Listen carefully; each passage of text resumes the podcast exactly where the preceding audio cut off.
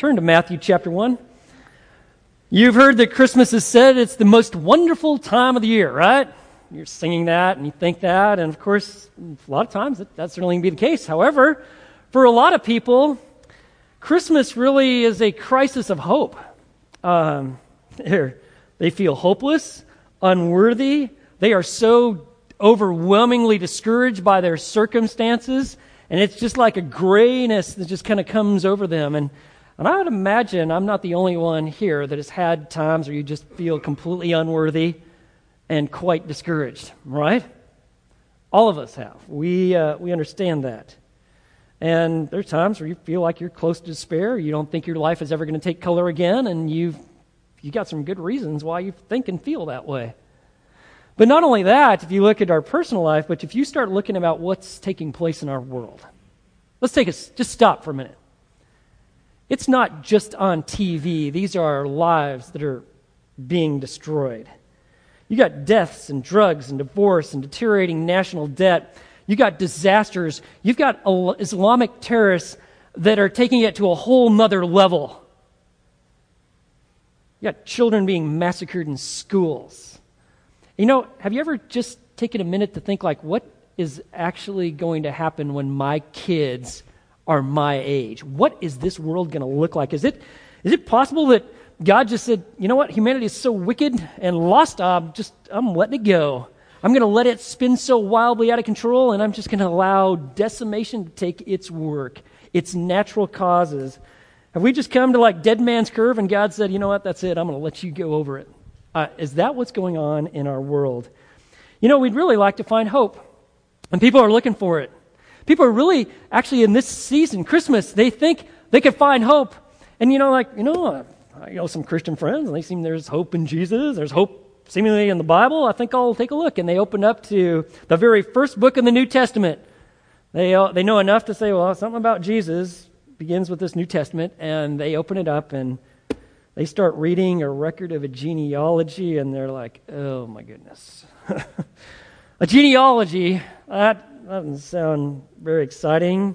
Sounds boring, meaningless List of names, can't pronounce half of them. You have no idea who most of these people ever are, and you're just like, there can't be any hope in that. Does the New Testament really begin with hope for humanity? Well, let's take a few minutes and find out. You look at chapter 1, verse 1, the record of the genealogy of Jesus the Messiah, the son of David, the son of Abraham. The genealogy of Jesus, it, first of all, it's going to demonstrate the greatness of God's sovereignty. You need to know something that God is moving history forward, and He's doing it in an orderly and a purposeful way. And now, God's not in a hurry, okay? He's never in a rush, but He is unmistakably moving history forward. Now, when you come to a genealogy, I know that you're probably not thinking a lot about your genealogy, and you may not even know, I'm not even sure who my ancestors are.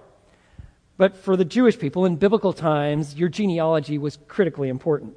For instance, if you were of the Levitical priesthood or from, from Aaron, a descendant of Aaron, if you came back from the Babylonian captivity and you wanted to serve in the temple as a priest like your ancestors did, you always had to prove it with a genealogy. In the Jewish culture, genealogies were critically important. Property, uh, all of your heritage, patrimony, land that you inherited, all of that was all tied up in you being able to show your genealogy and your history. That is why the Jewish people memorized them and they had them recorded. It would be the equivalent to not know your ge- genealogy be like the equivalent of you traveling overseas and you losing your passport and your social security card. You're just like, well, you know, I don't know where I left it at the pool or at the hotel or something like that. No big deal, right? It becomes a big deal. No passport? Traveling is going to get a little rough but no genealogy, you're nothing.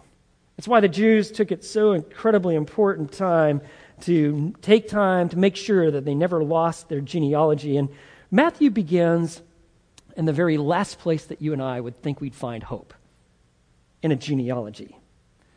It shows you that individuals are important. You think, like, nobody knows my name, I'm meaningless. Your name is known by God. Genealogies show that. And, you know, we have a family tradition at our home every Christmas. I read the Christmas story, do it every Christmas morning. But I, I, I, I confess, I, I always skip the genealogies. Is there anybody here that doesn't? Oh, good. Oh, good. Okay, so I feel all right. I skip it because, like, nah, it's not going to be very interesting for the kids. Uh, they reenact the nativity thing with the little Playmobil soldiers. How are you going to do that with a genealogy? You just skip it, right? But what? It, but God doesn't skip the genealogy. In fact, He begins with it. And there are actually two genealogies given of Jesus' descent. One in Matthew, he begins the New Testament, and then also in Luke chapter 3. Luke records the genealogy on Mary's side, Jesus' mother. Matthew records it on Joseph's side, Jesus' adopted father. Joseph is not Jesus' father for, through birth, but he is his legal father because he adopts him. And so you notice what it says it's Jesus the Messiah, the anointed one, the son of David. This is the record. Why, what's so big deal about David? And you know, we have like at Christmas time and people have put up the Star of David, son of Jesus, the son of David. Why? What does that matter? Well, it's of critical importance. David is the king of God's choosing. And God makes a promise, a covenant with David. You find it in 2 Samuel chapter 7, where he actually says, I am going to do this. In 716, he says, Your house, God telling David, and your kingdom shall endure before me forever. That is extremely important. And your throne will be established forever. About a thousand years before Jesus shows up on the scene, God makes this covenantal promise. And so they're all thinking and focusing on who is going to be this Messiah? Who will be this eternal king? But you have to find that you are aligned to David. And so when you come to Matthew, chapter 1, verses 1 through 17 gives Jesus like human ancestry. Beginning in verse 18, it shows he has a divine heredity. And we'll look at that in a minute. But he is called the Son of Man, the Son of God. And really, all Jewish history prepared the, for the way for the birth of Jesus. It not only chrono- gave you an understanding chronologically of God's working in history, but when you come to the genealogy of Jesus, it all prepares, all of Israel's history focuses as finds its apex on one Jesus, the Messiah. Genealogies were so important that for a Jewish person, when they, they actually considered that marriages were brought together by God, even children were created an act, as an act of God's divine sovereignty. Jesus, by the way, said the same thing about marriage. Remember? What God joins together, let no one come between. Remember that? And so, they, when they saw genealogies, it was like a record of God's sovereign work in history. Even if you married like the most unlikely person, like, how did that happen? You know, like maybe that happened to you. You know, you married up and like, I don't know how it happened. I'm, I'm in that world. Like, I married Karina, okay? Guess who got the raw end of that deal, all right? It was not me. It's Karina, right? And, but it doesn't matter. God is involved in that work, and that's very much how the Jewish people saw this. In fact, genealogy was so important that you remember that um, Mary and Joseph, they are making their way to Bethlehem. She's nine months pregnant. She's about ready to give birth. It wasn't like, you know, Joseph's saying, hey, let's get away from all the relatives, man. They're just, you know, it's just crazy and all this pressure. You're about ready to give birth. Let's go check out the bed and breakfasts down in Bethlehem. I hear they have some nice places. Let's go make that 90 mile trek. It's going to take a while. No problem. You don't mind walking that way, do you, honey?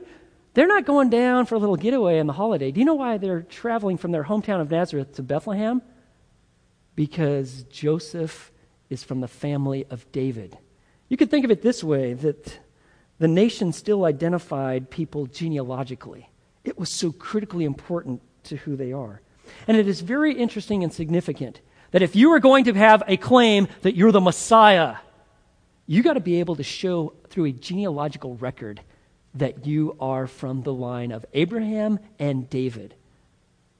And it's interesting, when the temple is destroyed in AD 70, when Babylon comes in and just wreaks havoc and actually destroys the temple, they burned all of the genealogical records.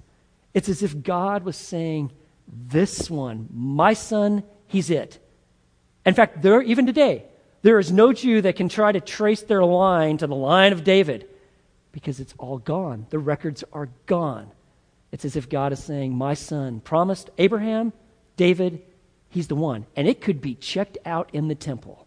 In fact, these records that we find here very well may come, came from a temple record. So when we come to the genealogy of Jesus, it demonstrates the greatness of God's sovereignty, but there's something else. It displays the depth of God's grace. This is something that you need to know that, that God uses flawed humans to carry the future forward. We'd like to think that God uses the people that are almost perfect, right? God wants to show that I'm in control, and He uses some of the most flawed people possible. When you look at this genealogy, far from like a call, like the role of the Institute for Halos and Harps, I mean, this sounds like someone, people that you read like are in our county jail this morning because things got a little out of hand on Saturday, or in our federal prison because they've done something rather heinous. It's like, whoa, what in the world are some of these people doing in the line of Messiah?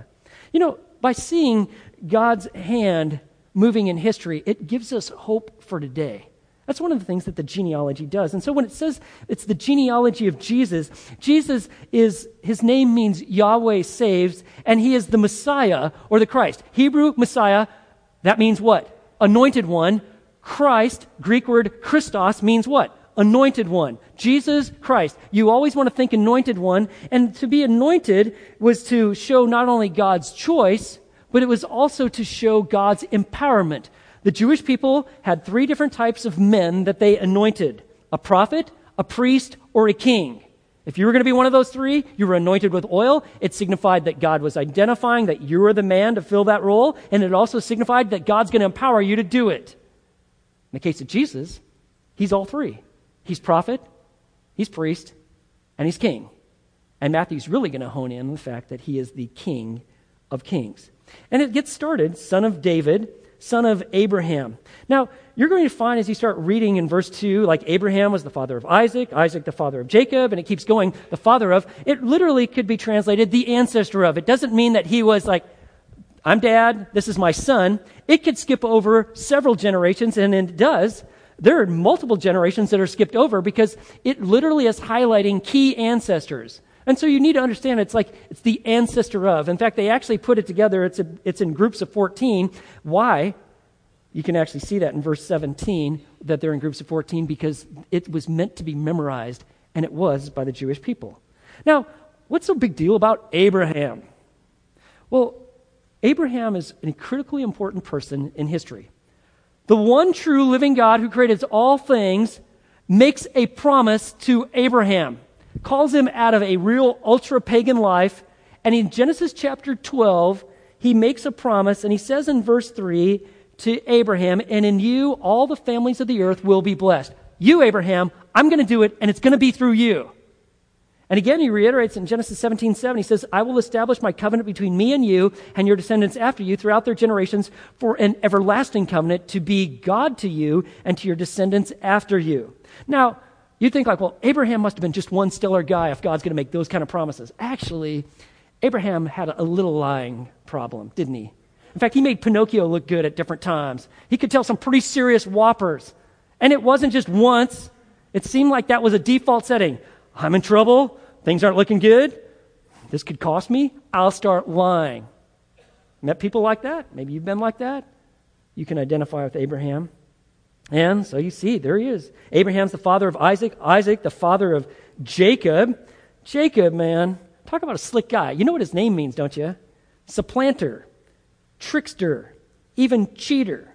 And that's what he did. I mean, he was kind of like a Las Vegas card shark. He, he cheated dad, his brother, his uncle. That was kind of his default setting. What in the world is he doing in the line of Jesus? And here he is. And notice you find here that Judah was, uh, you find that Jacob was the father of Judah and his brothers. Again, a reminder that remember what Judah and his brothers did? They forsook Joseph. They, they sold him into slavery after they decided not to kill him. Judah, it was prophesied by his dad Isaac, though, it said that the scepter shall never depart from Judah. That's why this Jesus is from the tribe and the lion of Judah. That's all based back of this lineage, lineage that Jesus is promised to come from this line. And this is where it's like the fireworks start going off. you get to verse 3, and Judah was the father of Perez and Zerah by Tamar. In fact, as you look at the genealogy, you're going to find five women listed. Whoa, time out. Jewish records never had females, no women. Not to mean a slight, it's just that they were always tracing it through the males. And here you've got a woman, Tamar. She must be awesome. She must be such a holy, virtuous woman that she will be the very first woman mentioned in the New Testament. In the lineage of Jesus, she's going to stand out. So, who is this woman? When you look at history and his story, it's display the depths of God's grace. Tamar you're going to find her, you find her really in action in Genesis chapter 38, which might be one of the more painful chapters of the Bible to read because it is a story of sordid incest, prostitution, and deception. And it all finds its origins in this woman named Tamar. Let me give you a little bit of the history. Judah, uh, he, had some, he had some children. His firstborn son was a boy that he named Er. That was a mistake. Please, do not name, if you have a kid, do not name your kid Air, okay? That would be to error to do that, all right? And yet he does. If I visit you at the hospital and you name your kid Air, we're going to, okay, let's change this before, because they are setting him up for failure, and that's exactly what happens here. Air is such an evil guy, we don't know exactly what he does, but God literally kills him. God just intervenes and drops him. So, according to Jewish practices, that meant that the next son was to marry Tamar. So, it takes place. But so that second son, Onan, marries Tamar, but he's like, I don't, I don't want to carry the, my brother's line on through her. I'm not interested in that sort of stuff. No way. And so guess what? He will not have a child through her, so her brother's line can be continued. And he's, he's also so wicked that God literally destroys him and takes him out, kills him. Now, Judah, you know, he's all processing this. And He's like, man, this Tamar gal, she is bad for my boys. And I got another one. I'm going to start doing the delay and distraction thing, you know?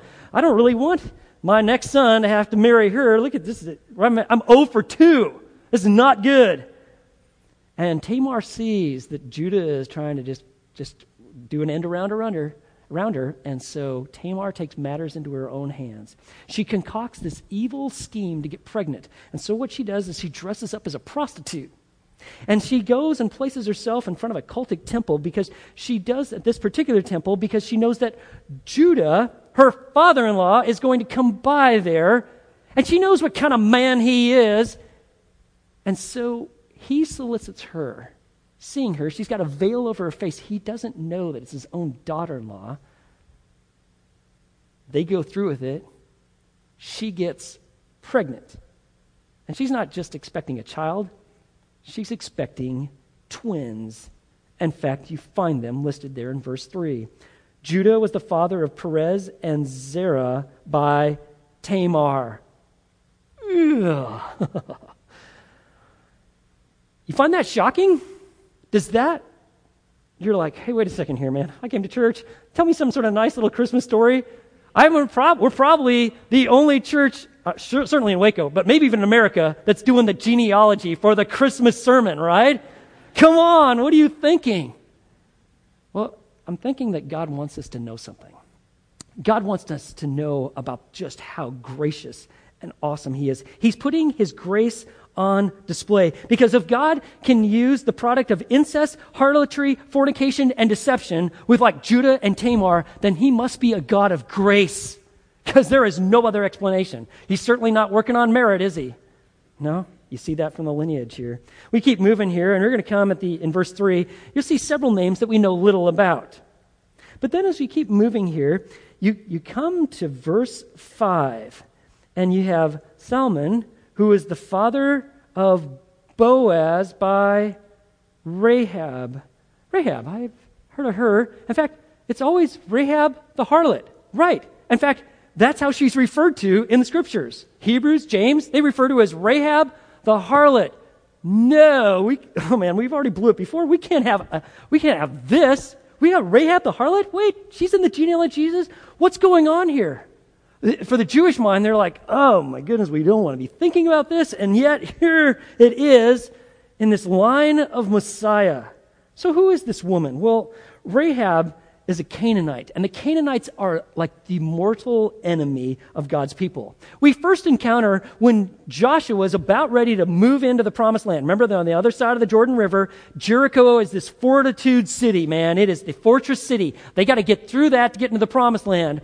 They're not sure what to do. God says, I want you to go run around the city. You just keep praying and singing. And then on the seventh day, I'm just blow the walls apart. I'll take care of this, and I'll show you who's going to win your wars. You better learn some lessons. So Joshua sends some spies in and they kind of search it out. And of all the people, of all the people in the city, guess who they find to hang out with and get information from? It's Rahab, the professional prostitute. Oh, that's bad history, man, but there it is. It's right there in black and white. You can read about in Joshua chapter 2. So they go ahead and, and she says, Listen, we're afraid of you. We know that God is for you. And not just our pagan little Canaanite gods. We know it's the one true God, and we know that we're done for. Make me this promise. You save me and my family. And they said, All right, you give us cover. You do this. You take a scarlet cord and you wrap it around your window and that'll be our sign, and we'll spare you if we see that scarlet cord. And of course, that's what happens. Um, it's really interesting. This Rahab, do you see that? She not only is spared, but how does this work out? Salmon was the father of Boaz by Rahab. She marries someone in the messianic line, and when you see Boaz, Boaz is perhaps one of the greatest men of the Old Testament. This guy is a stud. This guy is just noble. He's got everything going for him. Where does he come from? He comes from a godly mother. Rahab not only is saved from destruction, she's saved literally. She believes in the one true God. Her heart has changed, and it is her son that becomes this great figure in the line of the Messiah where does that come from? That tells you what? It doesn't matter how wicked you are. You might be a professional prostitute, and I tell you what, we are so glad you're here because we got hope for you. We have Jesus, and He can change lives. And his genealogy shows that. And she has a very godly son by the name of Boaz. And you're thinking, okay, well, good. We're, we're getting past that here. Let's keep moving here in this genealogy. And all of a sudden, whoa, whoa, whoa, whoa, whoa. Boaz was the father of Obed by Ruth. We're the next generation. Here we have Ruth. Now, Ruth, okay, we've all heard about Ruth probably. She's got a very famous book in the Old Testament written about a good chunk of her life. Do you know who she is, though? Is she Jewish? No. Was Rahab? Come on, she's a Canaanite. No, she's not Jewish. It's, well, Ruth must be. No. She's a Moabite. Oh, Moabite. That's, so, that's weird. Why would you call you Moabites? Don't know much about them. Just keep moving. Actually, do you know about the Moabites? The Moabites, man, their entire race was despised by the Jewish people. Do you know why? Because their entire race was the product of incest. Are you familiar with this? You know, it's, it's right there in black and white in Genesis 19. God destroys the cities of Sodom and Gomorrah. He tells Lot and his wife and his kids, you can get out, but don't even look back it's going to be that bad. But you know, Lot's wife is kind of like a lot of us. God says it like, well, I don't know. Let's, if he tells me not to do it, I better look back because it must be something worth looking at. And she turns around and she does, and God turns her into a pillar of salt. Just a reminder when God says something, he means business. The idea of trifling around, that doesn't work with God. And sometimes there's some pretty harsh consequences. So Lot takes off with his two daughters. They are fearful. And they're hiding out in a cave. And the oldest daughter is fearful, like, man, this might be the only man left, and he's our dad. How will our line continue? How will the family continue? And she concocts this plan. We'll get dad drunk, and then we will have sex with him. We'll sleep with him. Are you serious? If you have any question whether the Bible is inerrant, the fact that it records all of the gory details and never glosses over, you know what? People, they gloss over things like that. We want to look good and sanitize it. God never does that. So she concocts this plan, and it one night the older daughter sleeps with him, the next night the younger daughter does. Genesis 19, verse 36. Thus both the daughters of Lot were with child by their father. The firstborn bore a son, and we called his name Moab, where we get the Moabites. That's where Ruth's from. He is the father of the Moabites to this day. And the younger, she also bore a son and called his name Ben Ammi. Ami, Ben Ami, for he is the father of the Ammonites to this day. So wicked were the Moabites that God says in Deuteronomy 23 3, he says this No Ammonite and no Moabite shall enter the assembly of the Lord. That's just not going to work. They are that wicked. And yet, this is where Ruth comes from. And through a series of just amazing events, she marries who? Boaz, this great man of God. And she becomes the great grandmother of David, the great king. Do you see that? Look at this. She, she, marries, Boaz was the father of Obed by Ruth, and Obed the father of Jesse, and Jesse was the father of David the king. Wow, is that not amazing? And here's like, whoa, look at this. God takes some of the hardest and most difficult situations, Gentiles, utter Gentiles.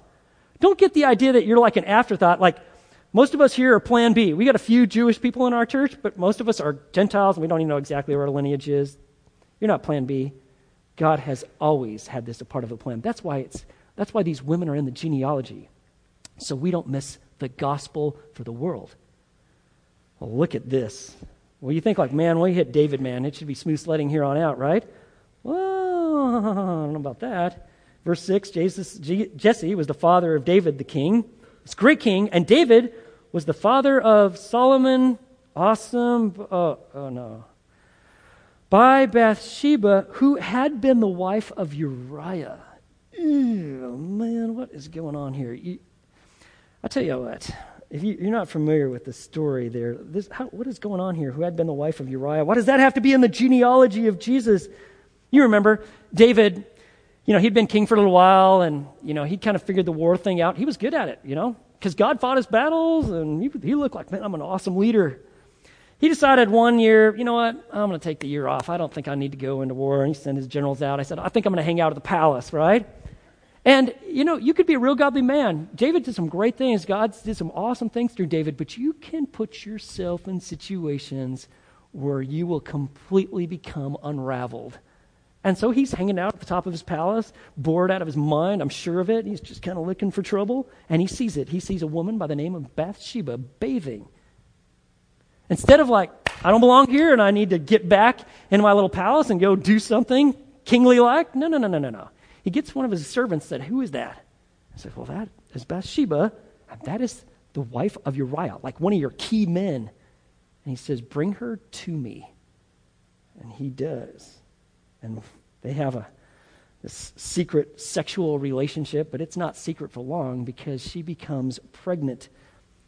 So she sends word back, I am with child. David's like, this is a bad situation for the king of Israel, the king of God's own choosing. This is not good.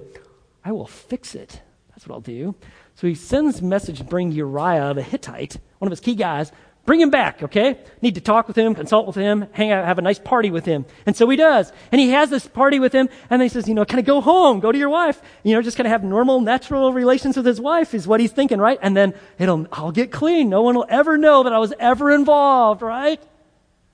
But I'll tell you what, he didn't understand the integrity of a guy like Uriah. You know, Uriah's like, no, no, not doing that.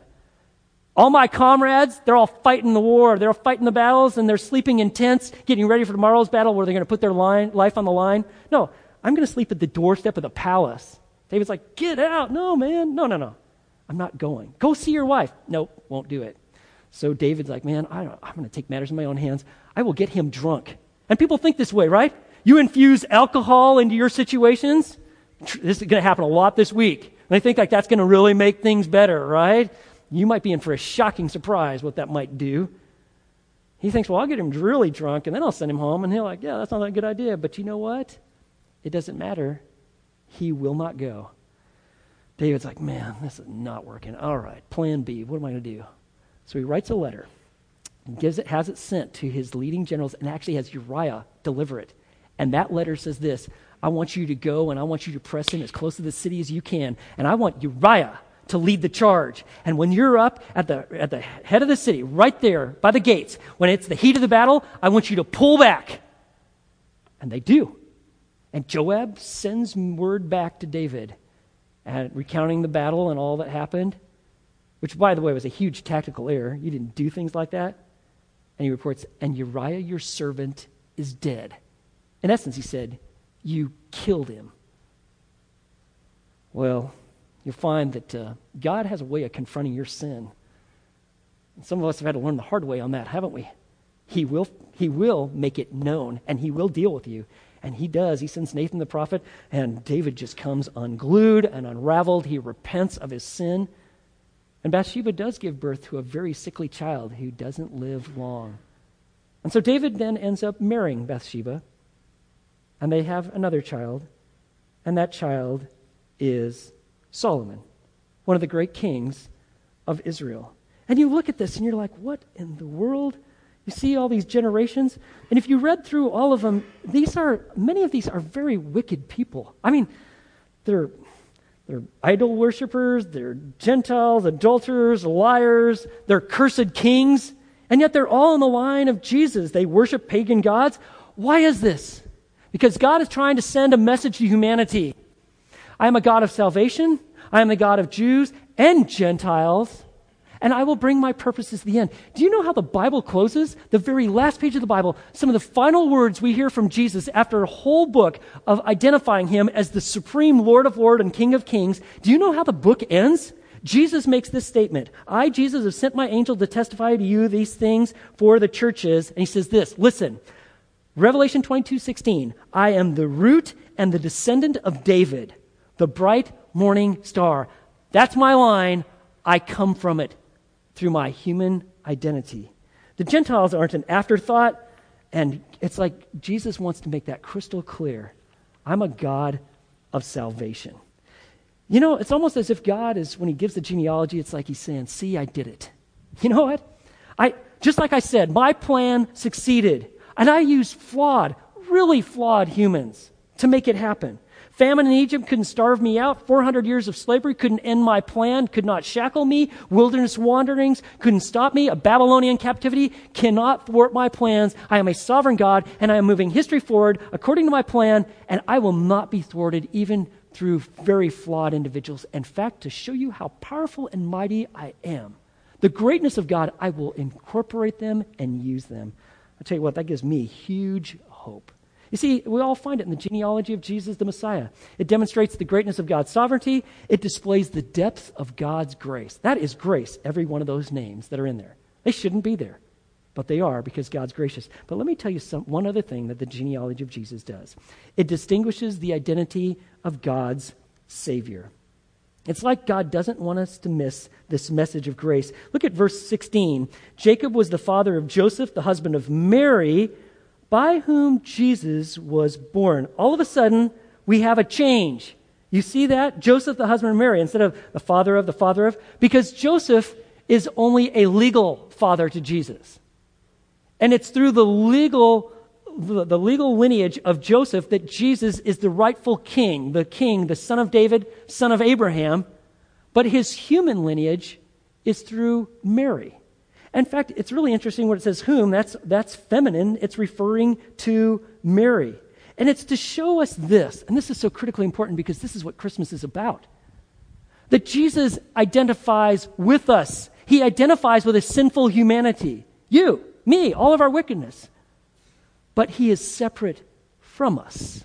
He identifies with us, but he is unique and he is completely without sin. And so when you see it in context, you see that they do name him Jesus, and he is born. He is Yahweh, he saves, and he is the Messiah. And so now let's come to some very familiar text. Look at verse 18. Now, the birth of Jesus Christ was as follows. When his mother Mary had been betrothed to Joseph before they came together, she was found to be with child by the Holy Spirit. And Joseph, her husband, being a righteous man and not wanting to disgrace her, planned to send her away secretly. They were in a legal contract. It was far more uh, superior than our understanding of engagement. And he's like, I've got to break this because she is with child. I've never been with her like that. This is not going to work. And God says, This is my son. And I'm doing something so miraculous and so unique. And Mary is carrying the child.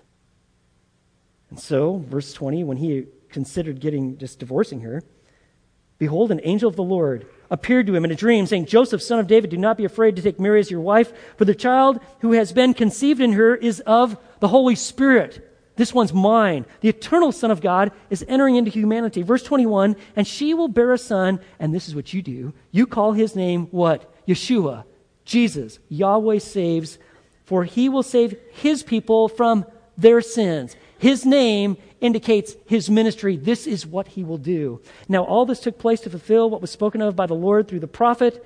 Behold, the virgin shall be with child and shall bear a son, and they shall call his name Emmanuel, which translated means God with us. And Joseph awoke from his sleep and did as the angel of the Lord commanded him, and took Mary as his wife, but kept her a virgin until she gave birth to a son, and he called his name Jesus. Why is all this here? Why the genealogy? Why open up the New Testament with a genealogy? It's to tell you this that no sin, no matter how heinous your sin or my sin might be, how wicked we may have been, puts a sinner beyond the reach of a saving, sovereign God.